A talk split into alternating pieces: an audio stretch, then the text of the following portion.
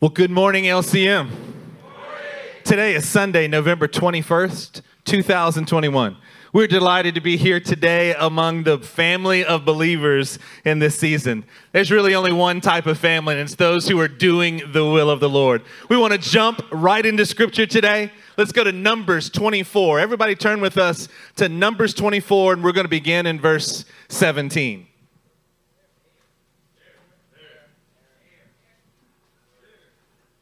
Numbers 24 17. I see him, but not now. I behold him, but not near. A star will come out of Jacob, a scepter will rise out of Israel. He will crush the foreheads of Moab, the skulls of all the sons of Sheth. Edom will be conquered. Seir, his enemy, will be conquered. But Israel will grow strong. Look, Numbers 24 enumerates one of the earliest messianic prophecies in the Word, and it describes the nature of his people, Israel. They will grow strong. Come on. This statement has no end of its growth that God has prescribed, no limit, no termination point. They are a people that are perpetually growing in strength, even as the stars coming forth from Jacob. We have been grafted into a holy root, one that is of ever growing strength. We are a people that reflect our Messiah, a scepter that rises and will bring about the destruction of God's enemies. The people of God have always faced opposition from the enemies that surround them, and God's promise to them and us is that He will cause us to grow strong, to become more and more powerful. Oh, come on. Wake up and get with us this morning. We just had an extraordinary worship service. God spoke about going to get some empty jars because we're going to see them filled. Amen. Anybody in this room want to go stronger in this house? Like more and more powerful? Oh, now, when I think about growing stronger, more and more powerful. Tell us. I think about Adam Cora putting plates endlessly on deadlifts. Without limit. Well, I just sit there and watch where I got maxed out days ago. There's a few of us in the room that are even sore from him encouraging us to grow stronger and stronger. Guys, the concept of growing stronger more and more powerful is personified in David, the son of Jesse. Yeah. The man to whom the Messiah's name is attributed, the son of David. Yeah. This morning we'd like to begin with you in 2 Samuel 5 at a time early on in David's reign. We're going to pick up in verse 6 together. The kings, the king and his men marched to Jerusalem to attack the Jebusites who lived there. The Jebusites said to David, You will not get in here. Even the blind and the lame can ward you off. Just for clarity's sake, the scripture goes on to say, They thought David cannot get in here. Look, at this point in David's life, David has been anointed at Hebron, but he's not achieved full dominion over the total allotment that was his. All right, you guys feeling what I'm saying? He's anointed, he's king, but he hasn't fully grasped dominion of every area of the kingdom that he is called to possess. Right. Now, did you hear the taunts of the enemy? They're taunting him and saying, You can't get in here. Even the blind and lame could fight you and win. But now, you ought to be connecting those kind of taunts to Sanballat Tobiah, and all the other enemies of God that are constantly looking to diminish the power of God's people and God's plan. Now, historically speaking, these taunts were more successful than we would like to admit, meaning that these taunts work on most people most of the time. That's why the scripture said they thought he couldn't get in here. They believed that they discouraged him enough that he would grow too weak for the work. Now, Israel was called to be more and more powerful, but they had previously fallen to the taunts of giants. Guys like Ahiman, Sheshai, and Talmai. and they died in the desert and did not reach the land of their inheritance. Men like Saul, who came just before David, were called to be more and more powerful, but they fell to the taunts of a growing Philistine army. And they couldn't hold out for the arrival of the prophet of the Lord. This is the background to David.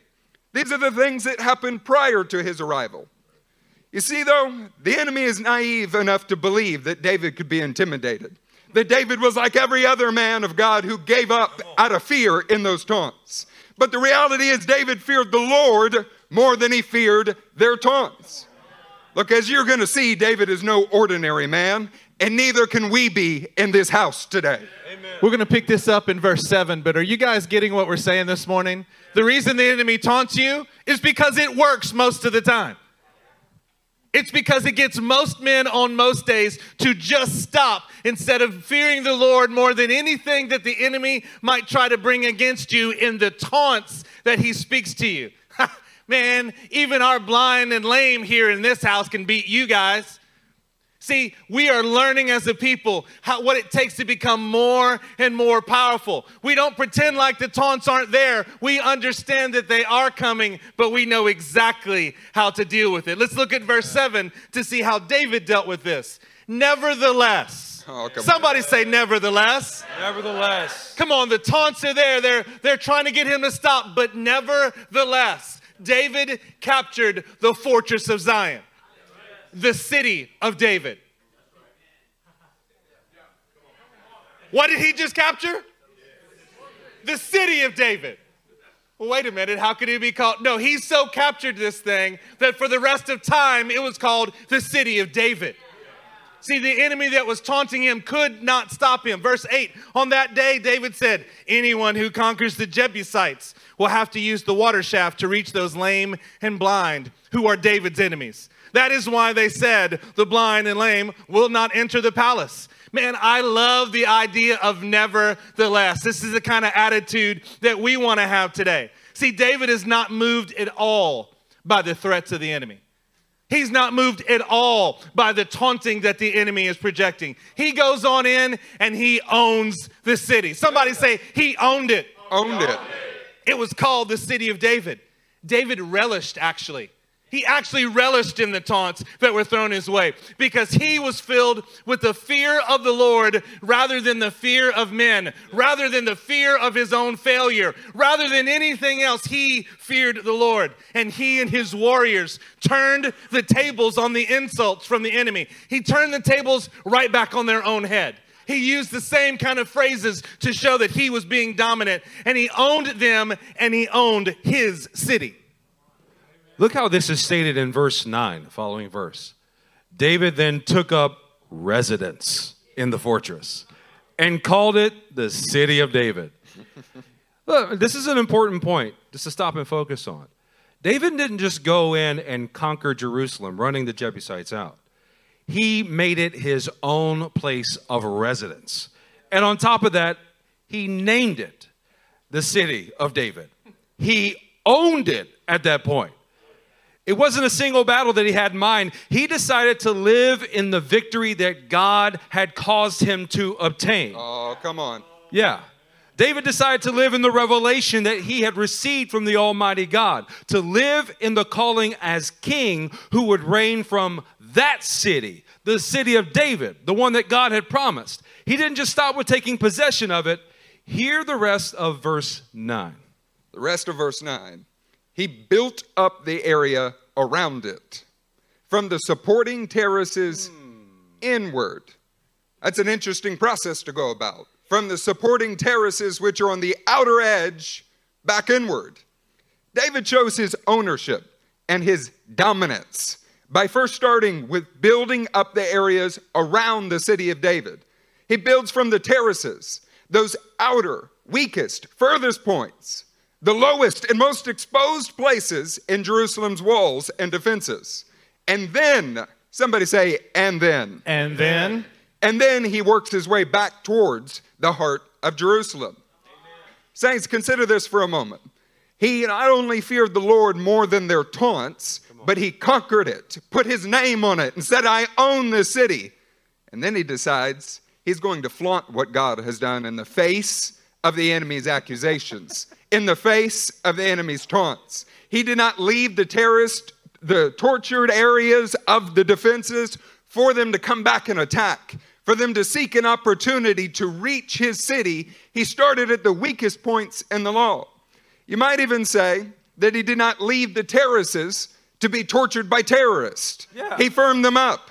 He turned back their taunts by taking his strength that he personally possessed to the outer extremities of his new city. In addition to being a great king, you may know something else about his life. He was a great shepherd. He knew what it was to protect those that were the most vulnerable, those farthest from him. Guys, this is not unlike our great shepherd who leaves the 99 who are secure to go fortify and strengthen the one weak one that has wandered off to the edges. Come on. David was not willing to let any area of his kingdom be tortured by those terrorists. He understood the importance of the strength of his whole city, that the strength of the whole city was dependent upon working outward in those weakest areas and back inwards to the heart of Jerusalem, into the inner walls, into where the presence of God would one day dwell. Amen. Man, that is a good word. Let's look at verse 10. It says, And he became more and more powerful because the Lord God Almighty was with him. Come on, say it with me. Say more and more powerful. More and more powerful. See, David was already powerful, but he was becoming more and more powerful. David's fear and reverence for the Lord gave him the ability to abolish the fear that comes from the taunts of the enemy. He and his men abounded in a supernatural strength. They abounded in a supernatural zeal, in a supernatural Yeah. courage when they confronted the enemy every single time the tables were turned. See, together, somebody say together. Together. Together. They set to work fortifying the outer, low lying areas that were most vulnerable to attack. This filled David and his entire kingdom with more and more power. This is what the Lord is going to do in us, is continually grant us more and more power as we walk together. Look, here in 2 Samuel 5, we get a picture of how mighty King David became more and more powerful, starting with the fear of the Lord. But you know, 2 Samuel 23 gives us a picture of what a lifetime of becoming more and more powerful produces. So let's all turn to 2 Samuel chapter 23 to hear David's last words to his people. And as you are turning, say more and more powerful. More and more powerful.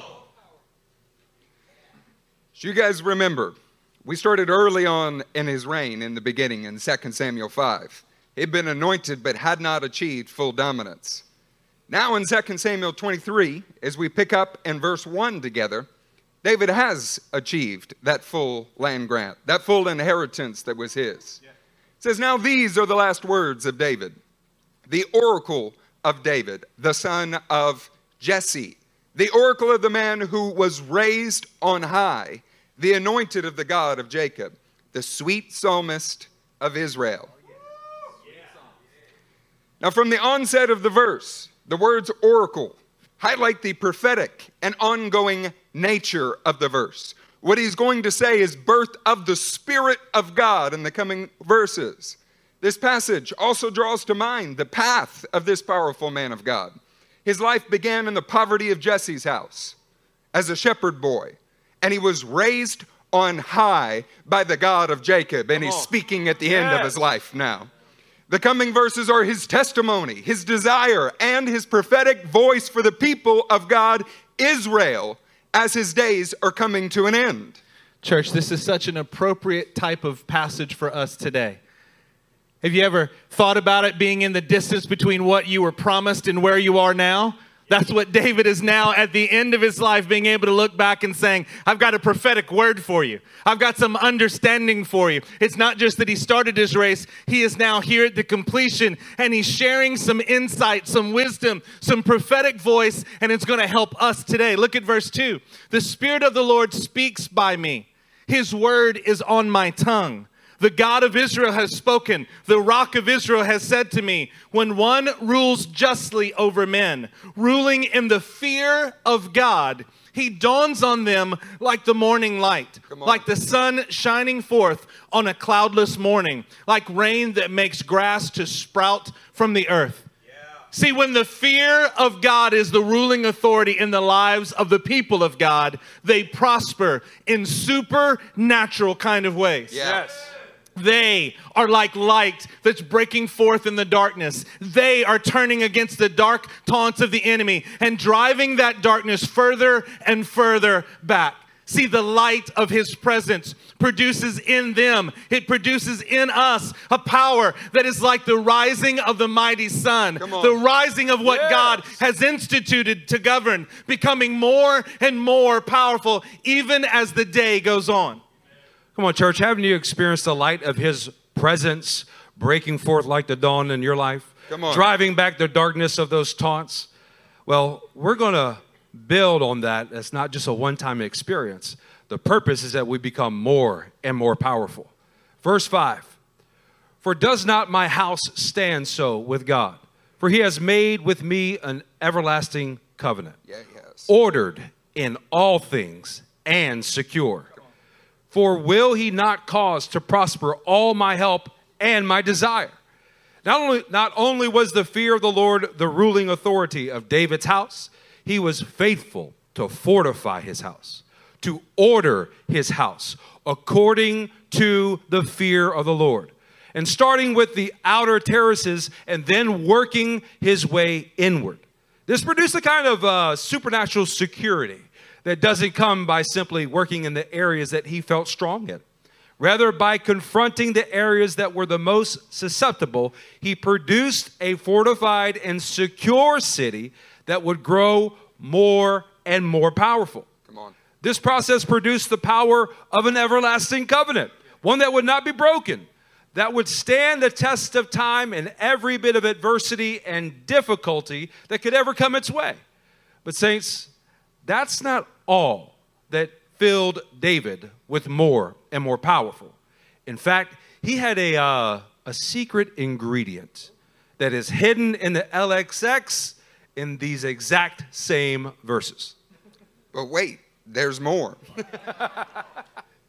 this is uh, 2 Samuel 23, 3 through 4. This passage you read just a little while ago, but this translation is from the LES, which is the LXX derived. Says, The guard from Israel speaks to me. Notice that language? The one who is guarding all of Israel is speaking to this man of God.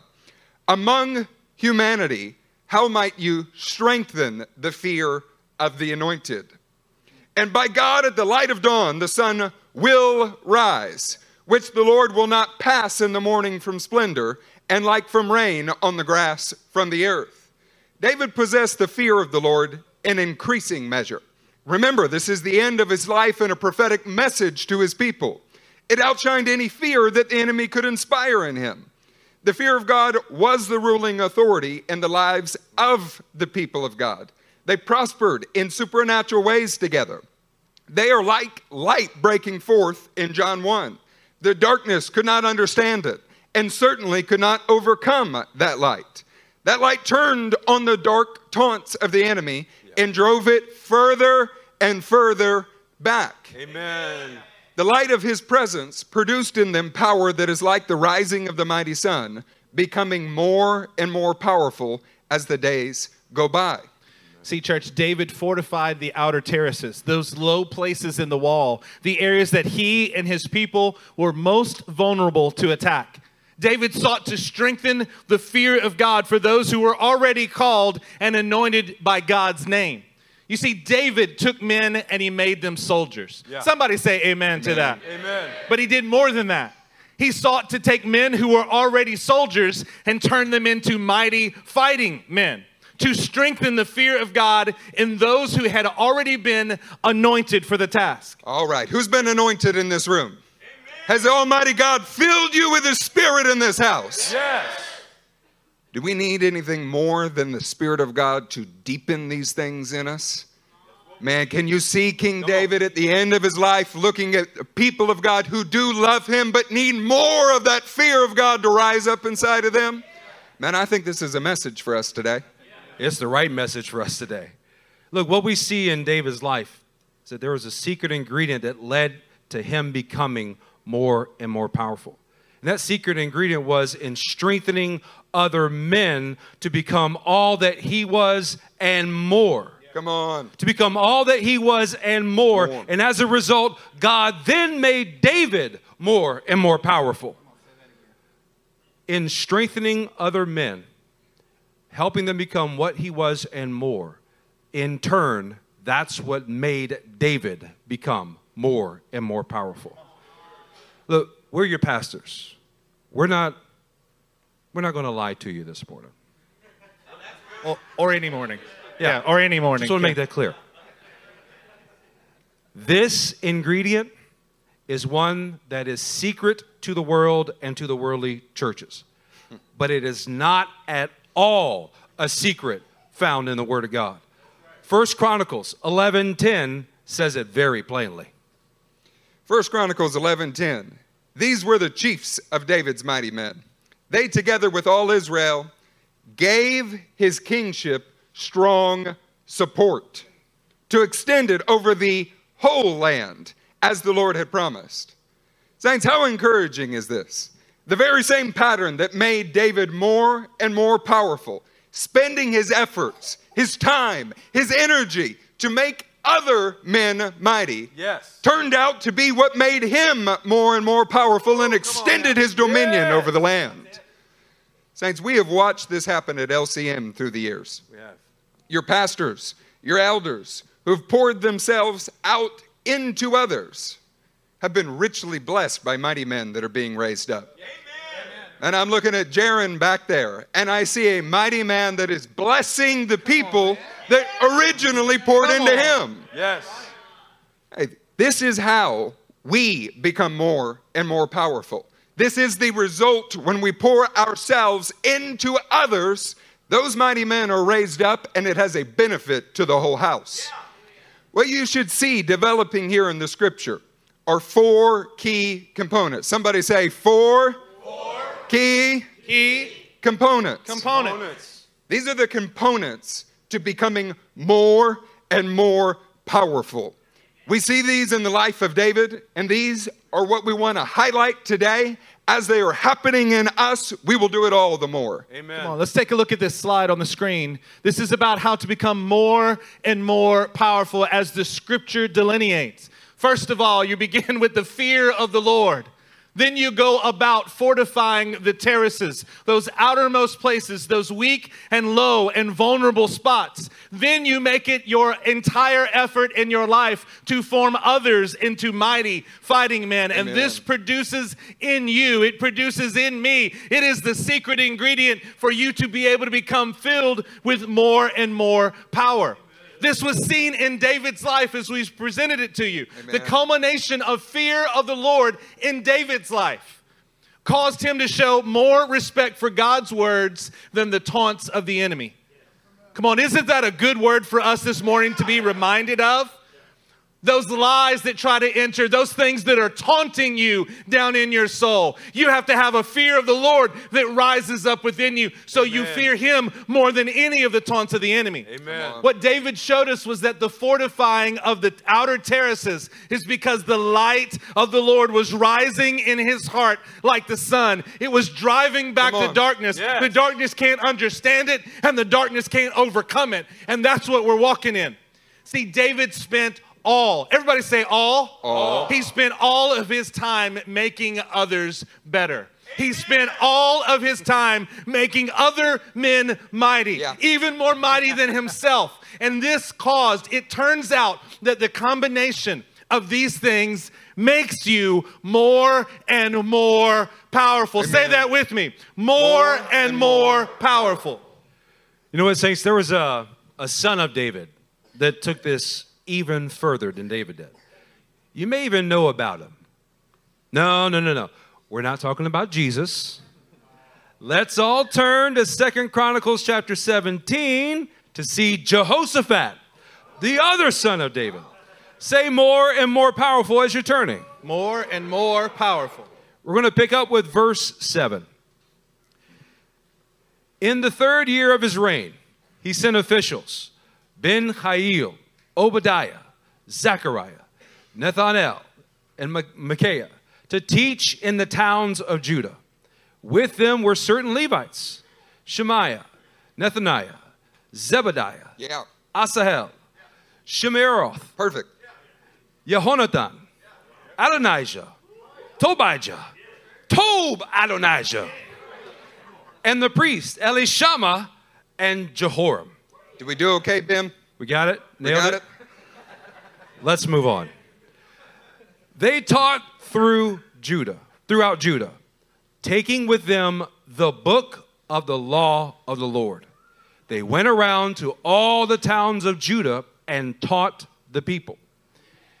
In the third year of his ministry, I mean, the third year of his reign, he sent a team of Levites and priests out to teach the people of God the fear of God from the word of God.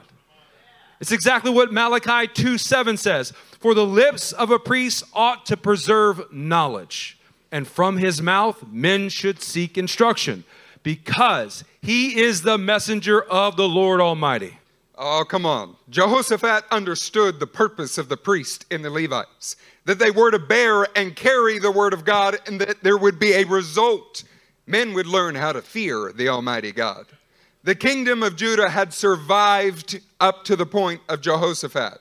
But at this time, three years into his reign, it was in decline because of the ending of the reign of a man named Asa, his father. Asa started out as an amazing king, and he did not finish well, and he did not cling to the word. But his son begins to understand the purpose of priests and Levites and what the word of God can do in any situation, and he sends those teams out to preach. Yeah. Now, as we said, this is the third year of his kingship. He's sending out these Levites, these priests, who are to instruct the people, which results in the people learning to fear the Lord. This was the initial step in Jehoshaphat rising to become Yes. more and more powerful. Saints, we are in the same position. Standing here right now, there have been kingships, ages gone by that didn't leave us on the best footing, but we've awakened to what the Word of God can do in a man's life. Amen. This is why we have spent so much time empowering you as priest so that you can teach the Word and that the Word of God will inspire men to fear Him rightly. This not only happens in our lives, but it begins to impact our families and even those around us. Look at verse 10 in the same passage. The fear of the Lord fell on all the kingdoms of the lands surrounding Judah, so that they did not go to war with Jehoshaphat. Some Philistines even brought Jehoshaphat gifts and silver as tribute, and the Arabs brought him flocks. Listen to these numbers 7,700 rams mm. and 7,700 goats. I'm sure that was just accidental. Just a coincidence. But, but the point of this passage is that the fear of God in the king himself is empowered Levites to teach the fear of God to the people of God. And all of this results in the fear of the Lord falling even on the former enemies that are all around them. Come on. Isn't that a victorious moment? Come on. Look at verse 12. Jehoshaphat became, say it with me, more and more powerful. He built forts and store cities in Judah and had large supplies in the towns of Judah. He also kept experienced fighting men in Jerusalem. Look, rather than learning from the carnal kingdoms around him, Jehoshaphat learned from the ways and exploits of his father David. Come on. He walked in the fear of the Lord and cultivated the fear of the Lord in all the people by exalting the word of God. He began to fortify the cities of Judah in their most vulnerable areas. And he surrounded himself with formidable fighting men of his day, right there in Jerusalem, there in the city of David. and this fourfold formula is what made him more and more powerful. Oh, come on. Did you guys notice in verse 12 something we didn't highlight earlier? The work of fortification that Jehoshaphat was achieving also included store cities. Yeah. Jehoshaphat learned from his father David and built in the city of David, but he also learned from a forefather named Joseph. He did not stop with cultivating the fear of the Lord through the word of God. He did not stop with fortifying the cities. He did not stop with surrounding himself by mighty warriors. He built storehouses of revelation. Amen. Storehouses that contain new treasures as well as old. Amen. He stored up the good things that God had given him and had a wealth of gratefulness. he knew that days of famine would come and that he would not need to fear their taunt, their arrival, their challenge because Jehoshaphat was growing more and more powerful with every step in this process. Come on now. That is a good word for us today. Look at verse 14. Their enrollment by families was as follows. Now, verse 14 is the last note that we would like to make about Jehoshaphat's three year ministry here. He enrolled the families. Another way to say that is he set the families in order. Somebody say in order. In order. See, that's what we're spending all of our time doing because you're being enrolled in something that is more and more powerful. I see men like Rhett who God has brought to this house so that he can be enrolled as a family and grow more and more powerful. We see you, Damon. Amen to that. See, we see David's house in 2 Samuel 23 was put in order. It was secured in an eternal covenant. Come on. Here, Jehoshaphat not only put his family in order, but he went on to order and empower the families of the entirety of the house of Israel. Ooh. He was becoming more and more powerful through the process, and this is how we become more and more powerful. Saints, are you getting that? That Jehoshaphat was becoming more and more powerful because of the empowerment he was giving to the families and to the nation? Look, not only is this true for David and David's sons sitting on the throne, this is true for all of God's people, even for a man named Mordecai. This man that was in the land of captivity from the little itty bitty tribe of baby Benjamin. You realize uh, in our Bibles there's, there's no book named the book of Mordecai?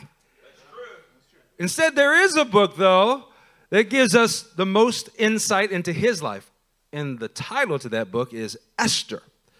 This is because Mordecai's great strength was most often displayed in his advice and service on behalf of those who seemed to be insignificant, but on whom the God ordained task rested upon.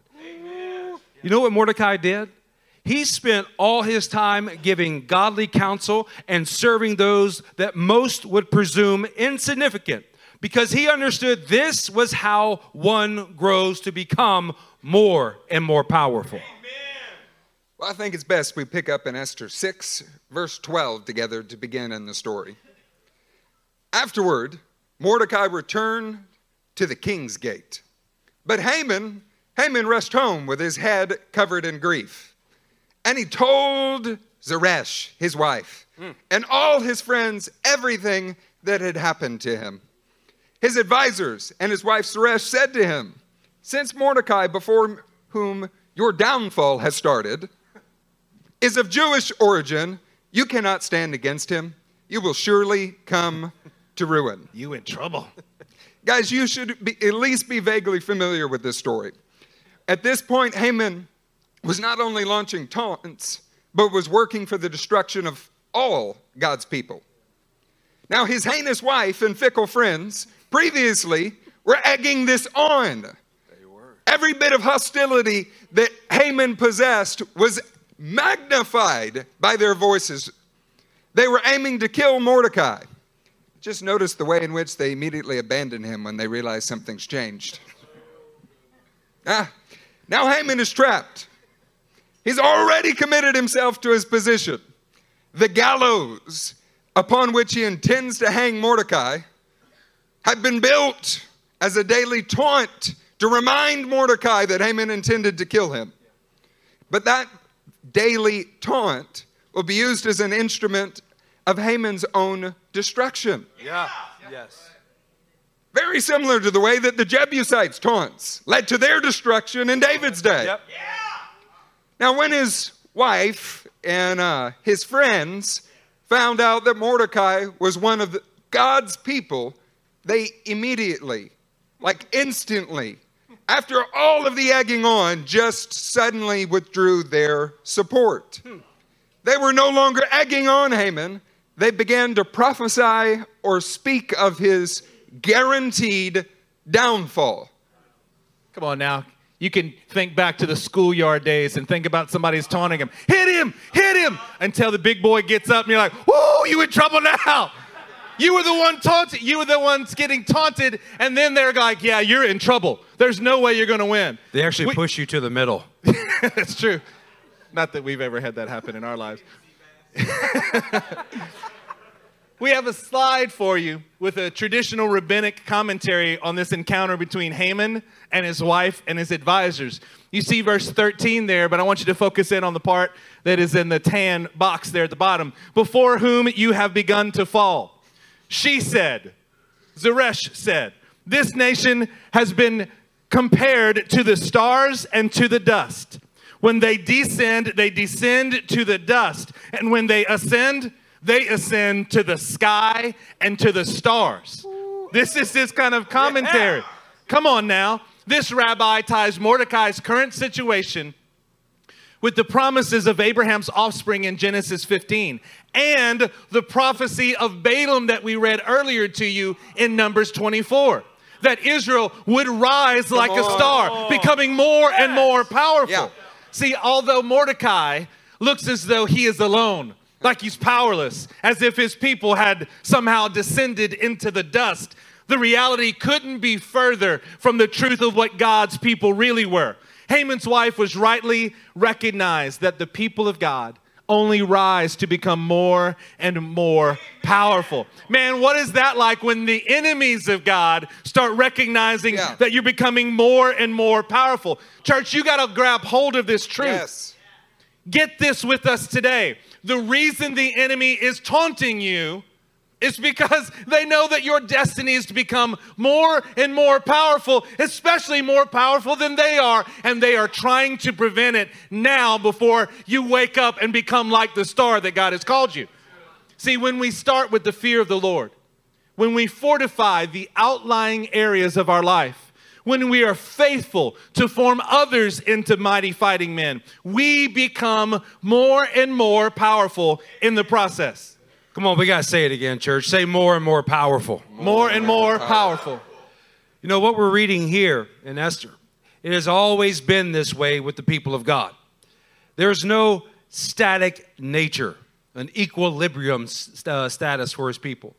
We are either descending into the dust, becoming weaker and weaker because we refuse to fear the Lord, or we are rising to the stars, becoming more and more powerful. And you, LCM, you guys are ascending. I am witnessing you guys becoming more and more powerful. You know, one, one quick point. Sometimes the enemy or the wife of the enemy has a clearer perspective of our potential than we do. It's true. Oh, come on. And what we're preaching this morning is a wake up call to how we are going to become more and more powerful. And look, as, as the rabbi said in that slide, little Mordecai would be raised as high as the stars. So let's go to Esther chapter 9 to see exactly how this matter concluded. Why don't you go ahead and turn there with us? And while you do, I'm going to take the opportunity to re emphasize what Pastor Matthew just said. The enemy cannot be more certain of this process than you are. Come on. Something inside of us needs to grab hold of this reality. He knows that when you do this, you will become more and more powerful. That you will rise to meet the heavens. That it is the natural order of the man of God who loves the Lord that you rise in strength daily. Amen. Sometimes in this church, we wonder why when we have a good revelation. When things begin to get right in our homes a week later, it feels as if the whole world is coming down on you.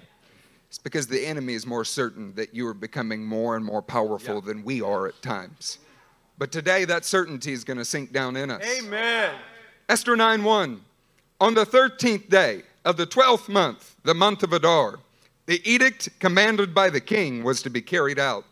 On this day, the enemies of the Jews had hoped to overpower them. But now the tables were turned and the Jews got the upper hand over those who hated them. Whew. What if we began like Mordecai? What if we considered the fact that all around it looks like we're nothing more than dust? And we realized the outcome prior to walking into the situation. See, Mordecai's life went from dust to rising before the king. He rose to turn the tables on the enemies of God, surpassing their taunts, surpassing their challenges, walking past their gallows and satanic schemes to the height of the kingdom. Mordecai was a man who deeply feared the Lord. He feared the Lord far more than the threats of insignificant men like Haman. But he understood the value of those who seemed insignificant, individuals like Esther. He imparted the fear of the Lord to Esther. Yeah. He fortified her character. He built up the low areas in her walls so that she could stand in the time of testing. The reason Mordecai is great is because he made Esther great. I hope you're hearing that today. Just like King David was great because he made other men great. Just like Jehoshaphat, who is great, who was great because he made other men great. You know, Esther and Mordecai go on together with the king's favor to issue an edict on behalf of the fighting men. This edict would become an inspiration and specifically an empowerment to them in their fight. Their work gave the people of God the upper hand and enabled them as one man to turn the tables on those who plotted their downfall. Come on now, if this isn't more and more powerful, then I don't know what is. LCM, this is what is happening to us here in this Come room, on. to us in this church, as we focus on making each other great together. We each are becoming more and more powerful, like Mordecai and Esther, like Jehoshaphat and his men, like David and the mighty fighting men that he had. Let's look at verse 2. The Jews assembled in their cities in all the provinces of King Xerxes to attack those determined to destroy them. Come on. No one could stand against them because the people of all the other nationalities were afraid of them. Come on now, the fear of God and the people of God began to radiate to all of the other people around them. See, because they had fortified the terraces among their own people, they are reaching out and able to conquer in the distant cities and nations that are trying to attack them.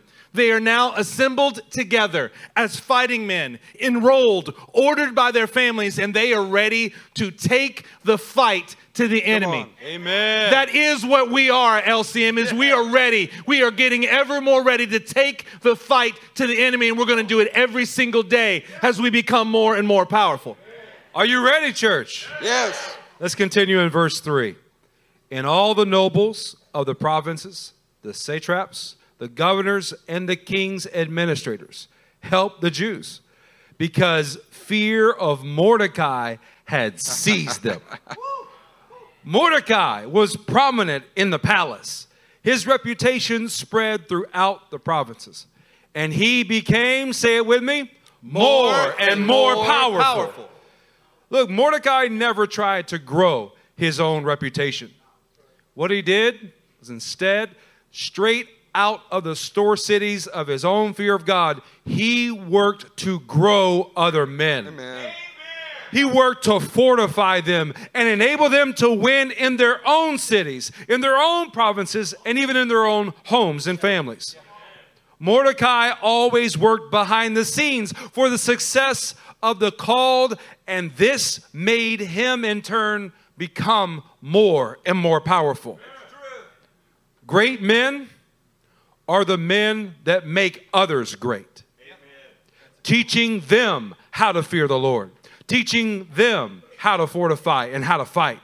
And this is how we, church, become more and more powerful.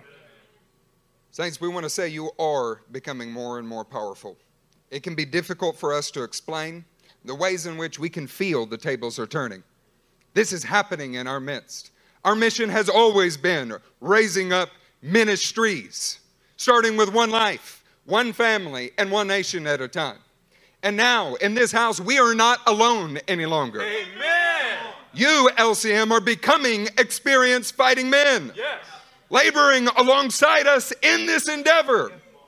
In the One Association, we are not alone anymore, LCM. We are collecting fighting men across many cities and turning on the dark taunts of the enemy, especially in the northern states. they only cause us together as one man to be more and more powerful. Come on, we're going to show you this slide again just to remind you of these principles, these four foundational principles of this.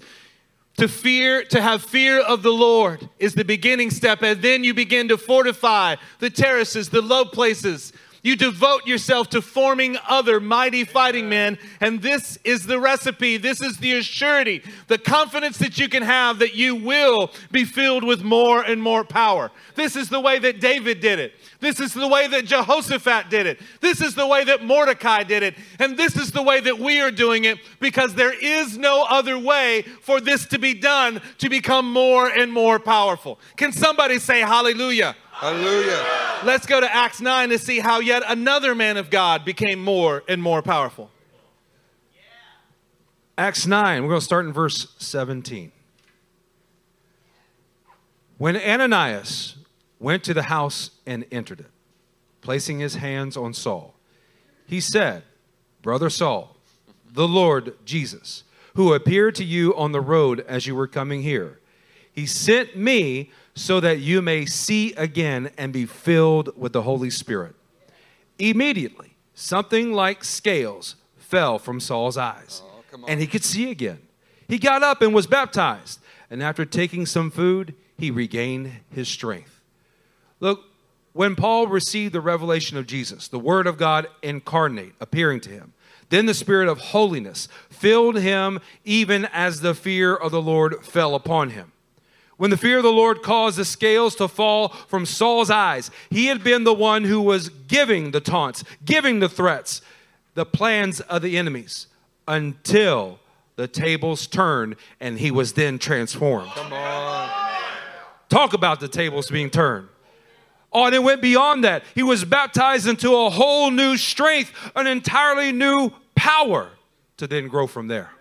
Now, it's no surprise to any of you that Saul becomes more and more powerful.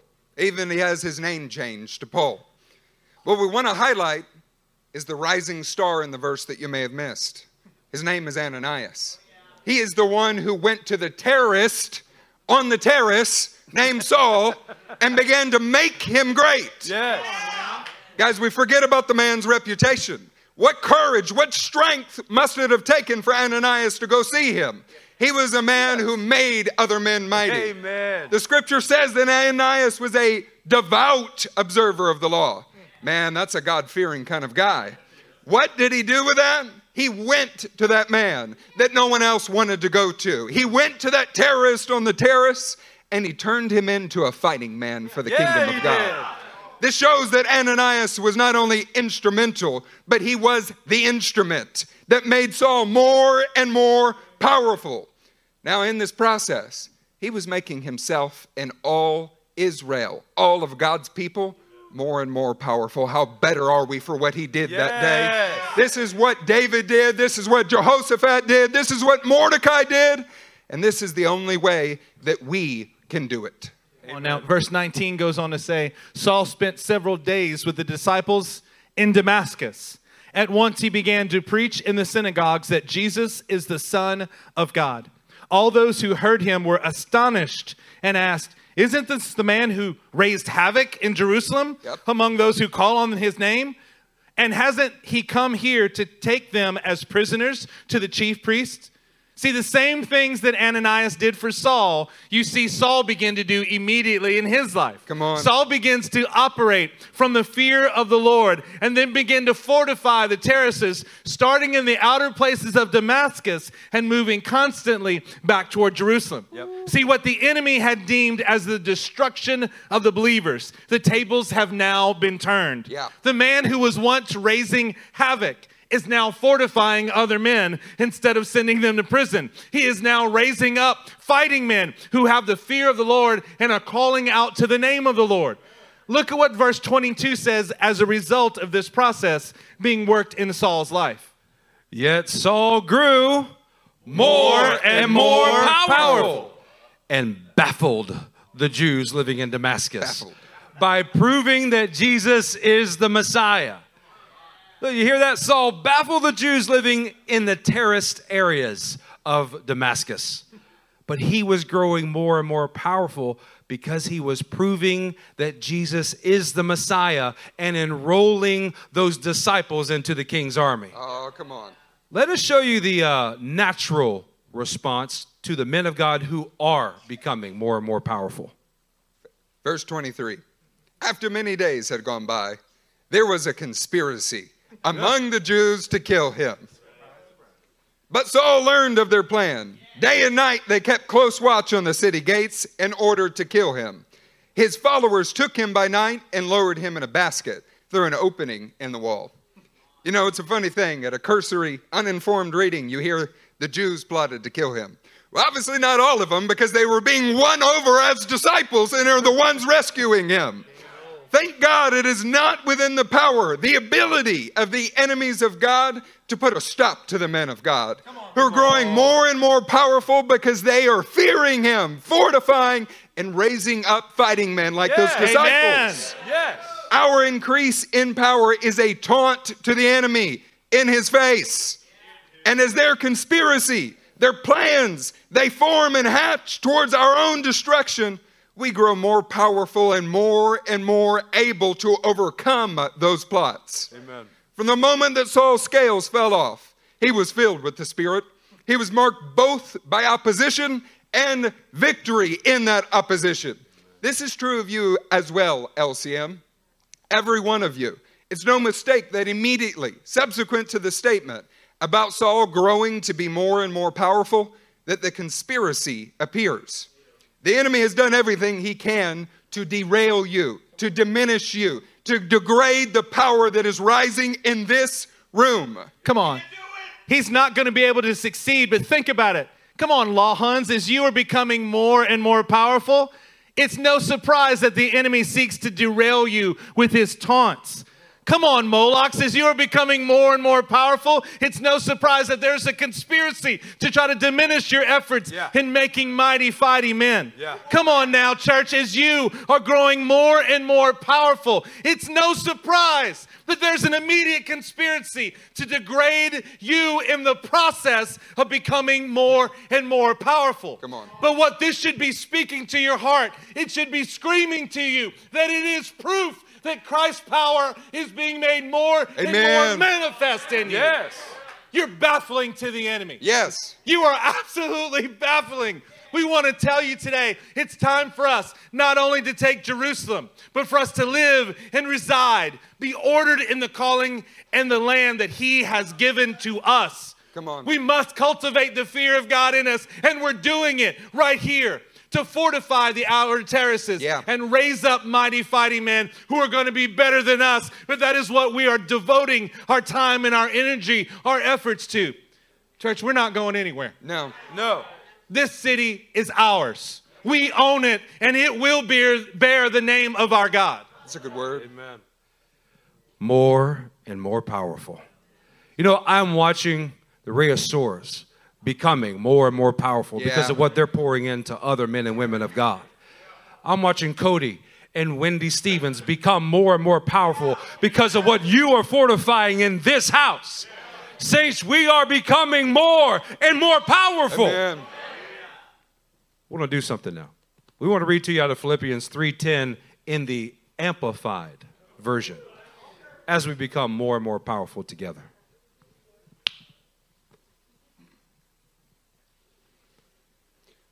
For my determined purpose is that I may know him, that I may progressively become more deeply and intimately acquainted with him, perceiving and recognizing and understanding the wonders of his person more strongly and more clearly.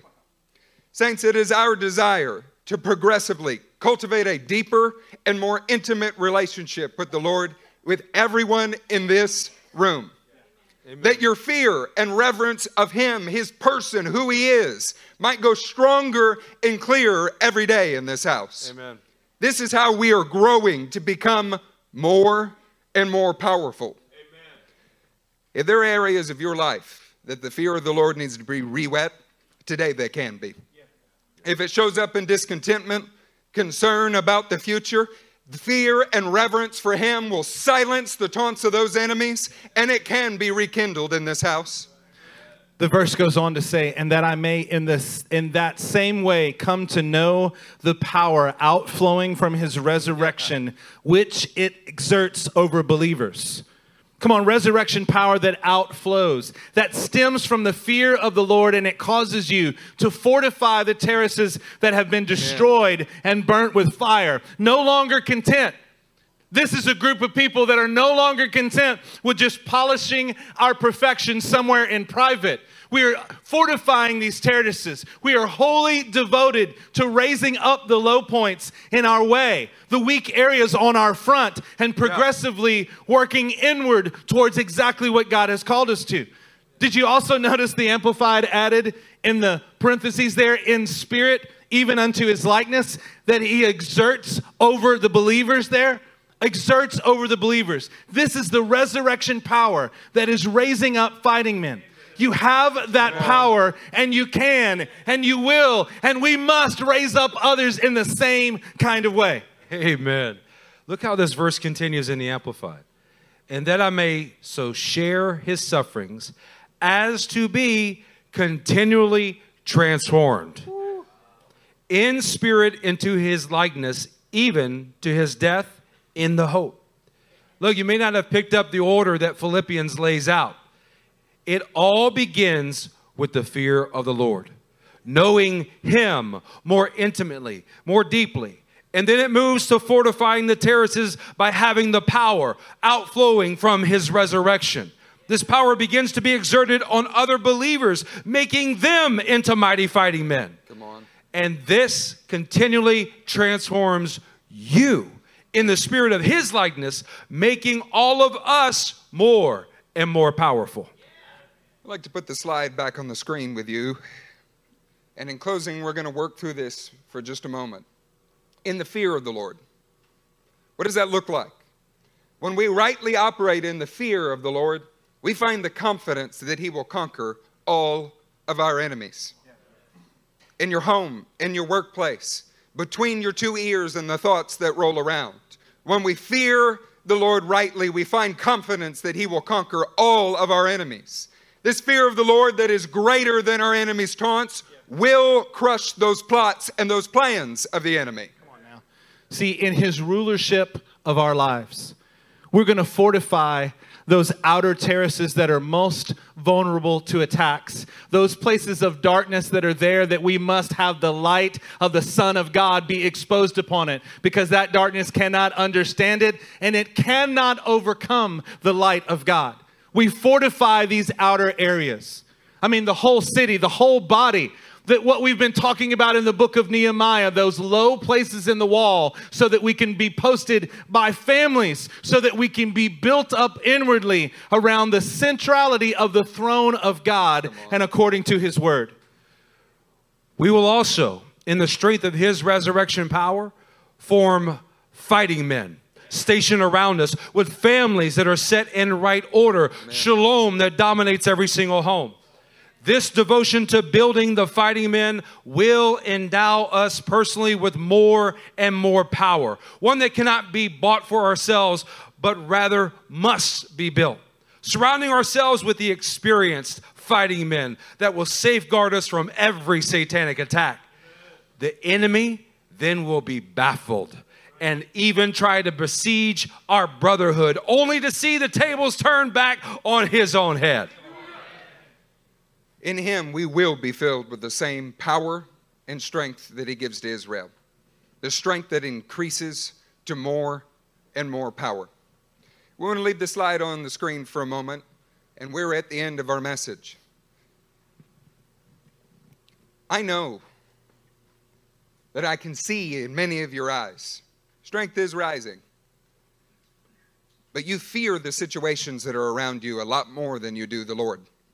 And it shows up in the areas that your knees are buckling. That your relationship between your wife and you deteriorate.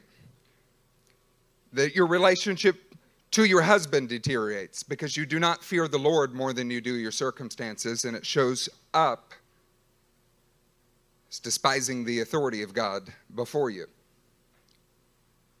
There are men in this room that the enemy has been trying to overcome you by those outer terrace areas that are terrorizing you. For the most part, everything in your life is centered around what we do here, but you still have lingering thoughts, offenses that wish to creep in. Items in your life that should be long dead, but you're giving life back to by mulling over it. Old enemies, old ways of life that were easier. On every area, we have to fortify the outer terraces. Yeah. Not the things that we just consider the big stuff, the temple, the main body of Jerusalem, but going to the weakest points where you are being hit and are the most vulnerable to the attacks of the enemy. Yes. We have to form fighting men. Every one of us are engaged in building one another up because we're a connected body. But we want to remind you it's your gift, your calling to raise up mighty fighting men, not just us. If your life, if your spiritual walk in prayer with the Lord has looked like what you believe the Lord needs to do for you, it's time that we turn the tables on the enemy. Amen. That your heart, your mind, your will, your emotions, your prayer life with your family is for the mighty men that God wishes to raise in this house. No more low thinking. We're growing more and more powerful. We are not individuals. We are the army of God that is rising. If in this room you've begun to believe that you're growing weaker and weaker, that your physical circumstances, that the reality of your previous naivety is coming to light, and you realize you're wretchedly sinful in this moment, or over the previous Wednesday, you can and will grow more and more powerful from that point. You know, on Monday, many of us were struck with conviction, realizing that these four teenagers had an extraordinary amount of chutzpah or masculinity. That everything in the world would have been the easiest option just to comply and go along and get along. Many of us found that we didn't quite have the conviction of those young men, much less our own children. These are the days when we recognize the areas that the fear of God needs to rise and it will conquer and drive out the darkness. Yeah. These are the days that we say, I'm going to fortify the terraces, the outer walls. I will not leave it be. It will not be vandalized. It will not be terrorized. I'm going to strengthen it now. Amen. We say, I'm done fighting for my own self exaltation. I'm going to raise up fighting men. I'm not going to wait for the pastors to do it. I'm not going to wait for Nick Rosales to do it. I am going to go strengthen them now. Says, I will grow more and more powerful even as my body becomes weak and I become more aware of my condition. Christ in me will rise because of his resurrection power. Stand to your feet with us.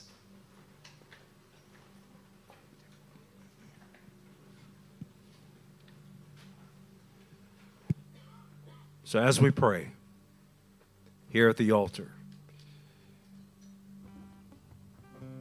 You can have the fear of the Lord grow inside of you and displace the fear of the taunts of the enemy.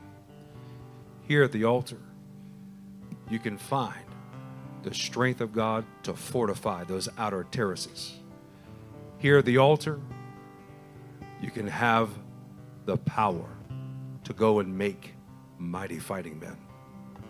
And in turn, we as a body and church are going to become more and more powerful. Amen. Let's pray. Lord, we thank you for your word and your spirit that is for us this morning. Lord, we put our hearts before you. We lay it down. We thank you for giving us clear direction of how to experience more and more of your power. Say, Spirit of God, breathe upon this word as we seek your face. Let it come alive inside of us that we may pass it along to our brothers and sisters. In Jesus' name, amen.